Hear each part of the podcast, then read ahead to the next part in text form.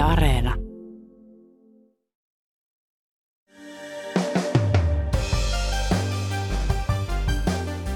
Kasvavat sähkö- ja kaasulaskut kauhistuttavat myös saksalaisia.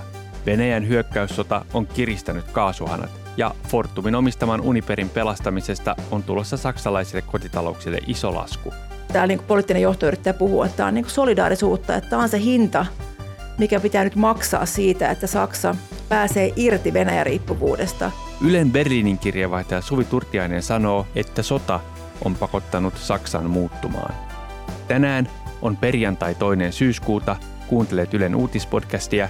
Minä olen Heikki Valkoma.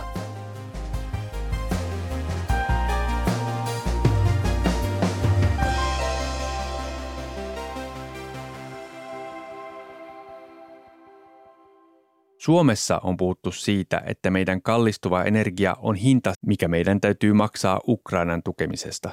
Myös saksalaiset maksavat siitä hintaa ja vieläpä aika tuntuvasti. Ylen Saksan kirjeenvaihtaja Suvi Turtiainen, asut Berliinissä. Millainen lasku sinulle on tulossa?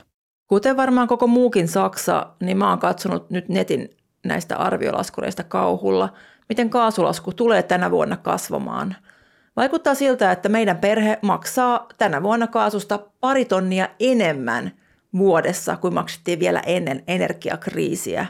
Ja tähän liittyy totta kai se, että kaasun hinta on markkinoilla noussut, mutta myös se, että kaikille meille kaasuasiakkaille Saksassa on tulossa nyt uusi lisälasku.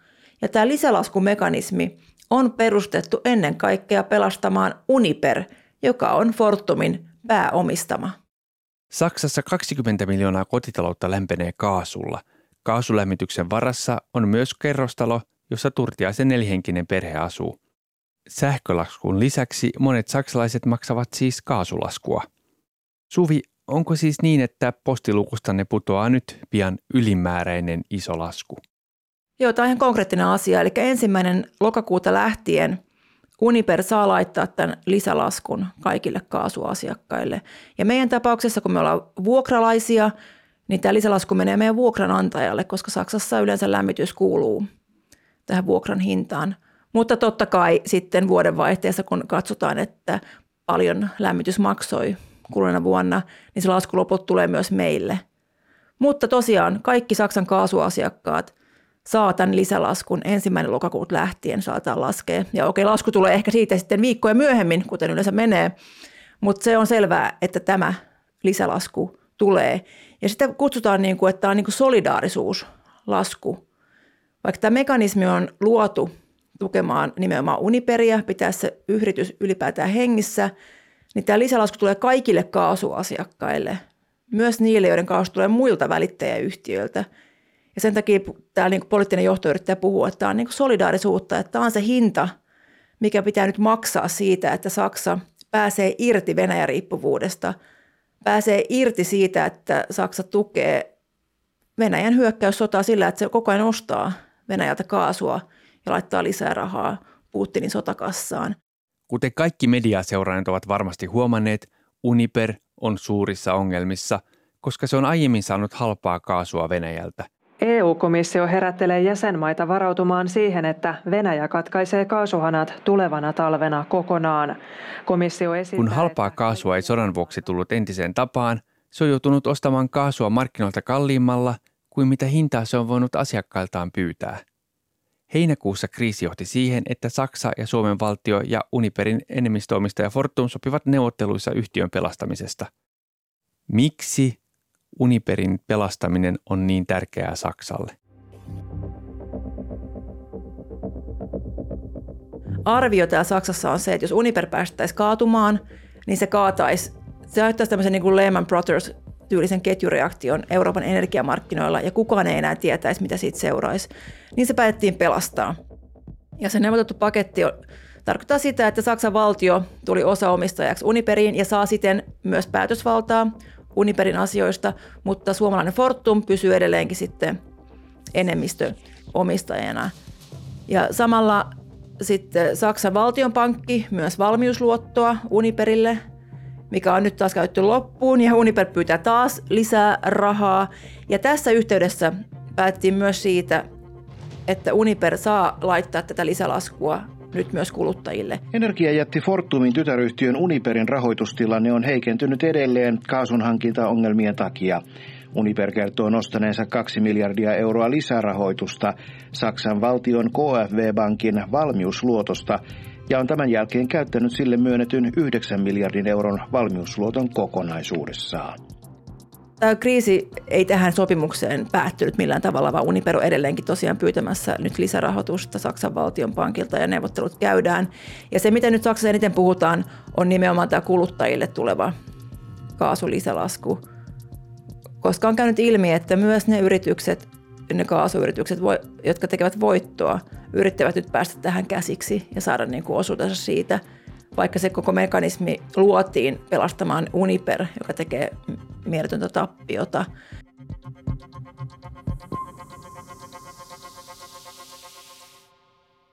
Niin tämä aiheuttaa totta kai suurta kritiikkiä ja on ollut jo niin kuin mielipidetiedusteluja, että saksalaisten enemmistö vastustaa tätä lisälaskua. Ja varmaan yksi syy siihen on se, että totta kai se tuntuu epäreilulta, että kuluttajille tulee 100 euroja lisälasku ja samaan aikaan sit ne rahat voi mennäkin jollekin kaasufirmalle, joka tekeekin mieletöntä voittoa ja maksaa ulos bonuksia. Niin nyt poliitikot yrittää saada tähän niin kuin, näitä valuvikoja ratkaistua. Mutta kyllä täällä niin kuin arvioidaan, ainakin taloustieteilijät arvioi, että ei sitä Uniperi voitu päästä, kaat, päästä kaatumaan, koska se aiheuttaa semmoisen ketjureaktion, minkä seurauksia ei välttämättä tiedettäisi. Uniperin kriisin syynä on siis Saksan riippuvuus Venäjän halvasta kaasusta – se on ollut koko maan energiapolitiikan perusta. Fortumin saksalainen tytäryhtiö Uniper osti Venäjältä maakaasua kiinteään hintaan ja myi sitä asiakkaille Keski-Eurooppaan. Itse se otti välistä pienen siivun. Jännitysnäytelmä tästä syntyi, kun venäläinen Gazprom käänsi kaasuhanaa kiinni. Kaasusta on riippuvainen kotitalouksien lisäksi myös Saksan teollisuus yhtäkkiä tämä kaasumarkkina menisi aivan sekaisin ja Saksan johtava teollisuuskaan ei saisi enää kaasua tai energiaa, niin sehän alkaisi kaataa myös sitten Saksan teollisuutta ja sen jälkeen Saksan talous kärsisi ja sillä olisi heijastuksia niin kuin koko Eurooppaan. Ja totta kai se, että Uniperin kaltainen suuri energiayhtiö kaatuisi, niin sehän aiheuttaisi just tämmöisen ketjureaktion arvioiden mukaan koko Euroopan energiamarkkinoilla, mikä on muutenkin nyt täysin sekaisin ja kriisissä ja hinnat nousee. Niin tätä riskiä ei uskallettu ottaa, vaan se haluttiin pelastaa. Suomessa Uniperia katsotaan Fortumin kautta, joka on siis Suomen valtion enemmistöomistama energiayhtiö. Meillä on kysytty, miksi suomalaisten pitää maksaa saksalaisten kaasusta. Katse on kohdistunut myös Fortumin epäonnistuneisiin sijoituksiin Saksaan ja Venäjään. Miten Fortumin rooli nähdään Saksassa? No Saksassa katsotaan tätä koko Uniper-kriisiä ihan eri näkökulmasta kuin Suomesta. Suomessa käydään niin kuin keskustelua siitä, että minkä takia sitten Fortumin tai suomalaisten pitää maksaa saksalaisten kaasusta ja niin kuin, että kelle se laskun pitää tulla. Ja mietitään, että minkä takia Fortum ylipäätään tämän sijoituksen teki aikoinaan Uniperiin. Eikö niitä riskejä nähty silloin, että mikä on niin kuin Fortumin ehkä ollut epäonnistuminen siinä, että tämmöinen sijoitus tehtiin, mikä on, on maksanut miljardeja ja miljardeja – euroja. Ja kun taas Saksassa tämä keskustelu on todella konkreettinen, koska se liittyy suoraan siihen, että lämpeäksi saksalaisten talot tänä talvena vai, ja millä hinnalla. Mutta sitten tässä Uniper-kaasukriisissä, niin tämä ehkä Suomi ja Fortum on niin kuin enemmän taka sen takia, koska tämä on niin konkreettinen asia saksalaisten elämässä. Ja totta kai siis Fortum on jatkuvasti otsikoissa sen takia, koska Fortum on se, joka päättää asioista – mutta sitten samalla tavalla se niin kuin syyttävä sormi ei mene Suomea kohti, vaan täällä sanotaan suoraan, että tämä kriisi johtuu Venäjän hyökkäyssodasta.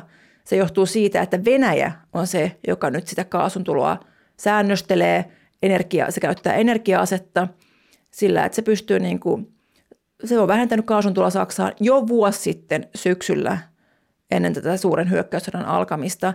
Ja BBC teki just selvityksen muutama päivä sitten, että – Venäjä polttaa ilmaan kaasua Pietarin lähellä Nord Stream 1 putken läht, niin kuin alkupisteessä, ja sen kaasun olisi mennä Saksaan, mutta ne on päättänyt, että ne polttaa sen mieluummin ilmaan, kun laittaa tulee tänne Saksaan. Että se Nord Stream 1 kapasiteetti, että käytetään tällä hetkellä vain 20 prosenttia, ja nyt ei ollenkaan, kun huoltokatko. Gazpromin mukaan kaasuputkessa täytyy tehdä huoltotoimia tuhannen käyttötunnin välein. Saksan kaasunsiirtoverkkoyhtiöstä kerrotaan, että katkos on todennäköisesti vain Venäjän keino käyttää energiatoimituksia uhkana ja että vastaava voi toistua syksyllä uudestaan. Että tämä, tästä, kun tässä keskustelussa niin kuin koko ajan nimetään, että se syyttävä tai se syyllinen on Venäjä, Venäjän hyökkäyssota.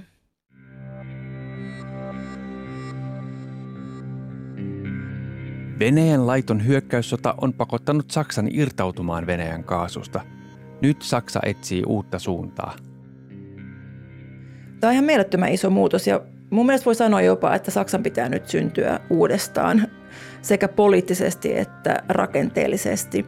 Koska jos aloitetaan sitten poliittisesta puolesta, niin Angela Merkelin pitkä 16 vuotta kestänyt kausi ja sitä ennenkin vuosikymmenet, niin Saksassa on uskottu – että tämmöinen keskinäinen energiariippuvuus Venäjän kanssa tietyllä tavalla vakauttaa koko Eurooppaa, koska usko oli se, että koska myös Venäjä on riippuvainen Saksasta tulevasta kaasumaksusta tai maksuista, niin Venäjä pysyy jotenkin aisoissa ja niin kuin jollain tavalla tekee yhteistyötä Euroopan kanssa, vaikka onkin selviä linjaeroja ja poliittisia eroja. Ja sen takia Saksa on myös niin kuin ei vaan niin kuin Angela Merkel tai hänen puolueensa, vaan koko Saksan sanotaan päättävä eliitti on tukenut sitä, että pidetään tätä energiasuhdetta yllä Venäjään. Ja nyt tämä hyökkäyssota todisti, että tämä oli täysin väärää politiikkaa ja aivan mieletön virhe. Ja että tämä Saksan niin sanottu halpa kaasu olikin aika kallista poliittisesti, koska se on maksanut Saksalle tietyllä tavalla niin kuin itsenäisyyttä ja päätäntävaltaa suhteessa siihen, että miten Saksa voi toimia riippumatta Venäjän politiikasta. Ja tässä on tapahtunut jo herääminen.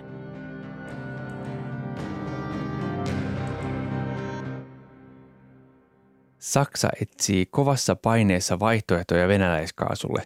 Talousministeri on reissannut kaasukauppojen perässä Kataria ja Norjaa myöten.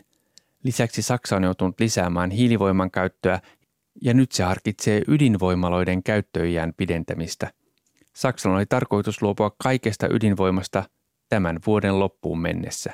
Eli tämä poliittinen muutos on käynnissä samaan aikaan tämä rakenteellinen muutos. Eli tätä voi katsoa kahdesta suunnasta. Voidaan katsoa, että Saksa teki typerää energiapolitiikkaa viime vuosikymmenet, sen takia ollaan nyt niin kuin aika syvissä vesissä. Kaasukriisissä riippuvuus Venäjästä on liian suurta ja nyt ei ole niin kuin oikein, ei ole vaihtoehtoja, kun se infrastruktuuri on niin Venäjän riippuvaista – mutta samalla voidaan sanoa, että Saksa on tietyllä tavalla niin kuin nyt keksimässä itsensä uudestaan, koska jos sitä kaasua ei tule enää yhtä halvalla, enää koskaan, niin Saksanhan pitää keksiä uusia tapoja tuottaa energiaa ja pyörittää teollisuuttaan. Ja täällä on jo niin kuin näköpiirissä, että on alettu hakemaan vaihtoehtoja. Et periaatteessa tämmöinen niin kriisi on pakottanut Saksan vihdoinkin uudistumaan, että tämä ehkä voisi tehdä aiemminkin, mutta täällä niin teollisuudesta ja muualta tulee viestiä, että asioita on alettu ajatella uudella tavalla ja Saksa aletaan rakentaa nyt entistä enemmän sillä tavalla, että Saksa ei olisi koskaan enää riippuvainen Venäjän energiasta tai fossiilisesta energiasta. Tähän saakka Saksa on nähty Euroopan jarrumiehenä, mitä tulee pakotteisiin Venäjää kohtaan. Suomessakin on tuskaltu, että Saksa on haluton vaikkapa koviin kiristyksiin viisumipolitiikassa. Oman historiansa vuoksi Saksalle oli iso kynnys antaa Ukrainalle aseellista tukea. Suvi Turtiainen sanoo, että yli puoli vuotta jatkunut sota on muuttanut saksalaisten ajattelua. No, Saksa on tietyllä tavalla muuttunut jo, mutta tottahan se on, että nimenomaan tämän energiariippuvuuden vuoksi niin ei Saksa ollut valmis mitään niin kuin täyttä kaasuembarkoa iskemään, vaan se on nimenomaan ollut Venäjä, joka sitä kaasun tuloa on nyt sieltä hidastanut. Ja nyt vaikuttaa, että Saksan johto ainakin lupaa tukea Ukrainaa ja seistä niin kuin, tiukkana Venäjän suhteen. Ja saa nähdä, miten tämä sitten niin kuin, muuttuu politiikaksi ja teoiksi. Mutta se viesti on se, että riippuvuus Venäjästä pitää saada nyt loppumaan. Ja se, että se tulee maksamaan, mutta se on se hinta siitä, että päästään eroon Venäjän riippuvuudesta. Ja tämä sanotaan ihan suoraan myös se, niin kuin Suomessakin, että ukrainalaiset maksaa vielä kovempaa hintaa niin kuin pahimmassa tapauksessa omalla hengellään siitä, mitä nyt tapahtuu. Saksalaisten enemmistö seisoo mielipidemittausten mukaan Venäjän vastaisten pakotteiden takana, mutta silti energian hinta on valtava poliittinen kysymys. Saksa on tehnyt jo kaksi tukipakettia, joista toinen päättyy osittain elokuun lopulla. Bensan arvonlisävero oli poistettu ja joukkoliikennettä tuettu. Saksan hallitus on tukenut energiakriisin ja inflaation koettelemia kansalaisiaan muun muassa siten, että joukkoliikenteen lipun hintoja on laskettu. Saksassa on voinut matkustaa koko kesän ajan 9 euron kuukausilipulla lähi- ja paikallisliikenteessä. Mikä oli ihan mieletön tuki, ennen kaikkea sitten niin kuin pieni tuloisille perheille, että pystyttiin käymään kesäloman matkoilla perheen kanssa, koska matkustaminen oli niin halpaa. Niin tämäkin nyt yön yli tämä summa moninkertaistui. Ihan verrokkina niin kuin Berliinin sisäinen kuukausilippu maksaa 86 euroa, niin on se iso ero 9 euroon, se on niin kymmenenkertainen ero. Niin täällä on jo niin kansakaduilla vaatimassa lisää halpoja lippuja ja niin kuin lisää tukea. Ja toinen ehkä riski, mikä saattaa lopulta uhata sit sitä, että kuinka kauan ihmisten kärsivällisyys kestää tukea Ukrainaa, on sitten se, että jos se kaasukriisi alkaa näkyä siellä teollisuudessa ja alkaa mennä niin työpaikkoja alta tai tulee suuria lomautuksia, niin myös tähän Saksan hallitus jo varautuu. Että täällä on mekanismeja olemassa, mitkä niin kuin estää massatyöttömyyttä. Täällä on tämmöinen aika vahva lomautustuki, mikä oli voimassa jo pandemian aikana. Että jos joku firma lomauttaa työntekijänsä, niin Saksan hallitus ottaa sitten niin kuin lomautuskustannukset maksettavaksi. Eli työpaikat pysyy, vaikka töitä ei olisi tällä hallituksen Kurzarbeit-tukisysteemillä. Seuraavaa tukipakettia ihmisten auttamiseksi suunnitellaan jo. Saksan hallituksen on tarkoitus tuoda tukipaketti julki ensi viikolla. Kuten Suomessa, myös Saksassa käydään keskustelua siitä, kohdistuvatko tuet oikein. Menevätkö hallituksen käyttämä tukiraha niitä tarvitseville? Kuten Suomessa, Saksassakin pelätään tukien pahentavan inflaatiota, joka laukkaa ennätyskorkealla. Tämä koko tilanne on jo hidastanut Saksan talouskasvua ja synkentänyt näkymiä sen takia, kun täällä on sanottu suoraan jo kuukausien ajan, että laittakaa rahaa syrjään, teidän pitää säästää tuhat, tuhat euroa, 2000 euroa tulevaa kaasu- ja sähkölaskua varten. Ja totta kai kaikki tämmöinen myös sitten hidastaa ihmisten kulutuskäyttäytymistä. Että ihmiset ei käy ehkä lomalla tai osta uutta tietokonetta, kun tietää, että talvella on tulossa ihan mielettömän suuri energialasku. Ja myös puhutaan paljon siitä, että pitäisikö tämä energian hintaa kompensoida, koska samaan aikaan halutaan sitten, että kaasua käyttäisi vähemmän. Et on myös ajattelua siitä, että, että sen kaasun hinnan pitää nyt vähän niin kuin purasta ja tuntua pahalta, että saataisiin sitä kaasun kulutusta vähenemään, koska jos se arvio on se, että Venäjä saattaa sen kaasun tulon kokonaan lakkauttaa ja siinä vaiheessa pitää säästää kaasua neljännes tai viidennes nykykulutuksesta – niin sehän tarkoittaa, että kaikkien pitää käyttää kaasua vähemmän. Ja täällä on tullut jo sääntöjä, määräyksiä voimaan, että esimerkiksi yksityisiä uimaltaita ei saa enää lämmittää kaasulla tai sähköllä. Että se on jo kielletty. Samoin niin kuin julkisten tilojen valaistusta on vähennetty e, tai julkisten tilojen niin kuin, ei tule lämmintä vettä, vaan pelkkää kylmää vettä. Eli tämä niin kuin näkyy jo, jo tällä tasolla, tämä niin kuin vähentäminen. Ja totta kai, jos sitten energian hintaa kompensoitaisiin, niin se ei ehkä sitten vähentäisi kulutusta, jos se hinta ei olisikaan niin kova. Mutta tässä vaiheessa näyttää siltä, että erittäin kovat kaasu- ja sähkölaskut on tulossa, että mikä tukitoimi ei tule niitä niinku pitämään pieninä.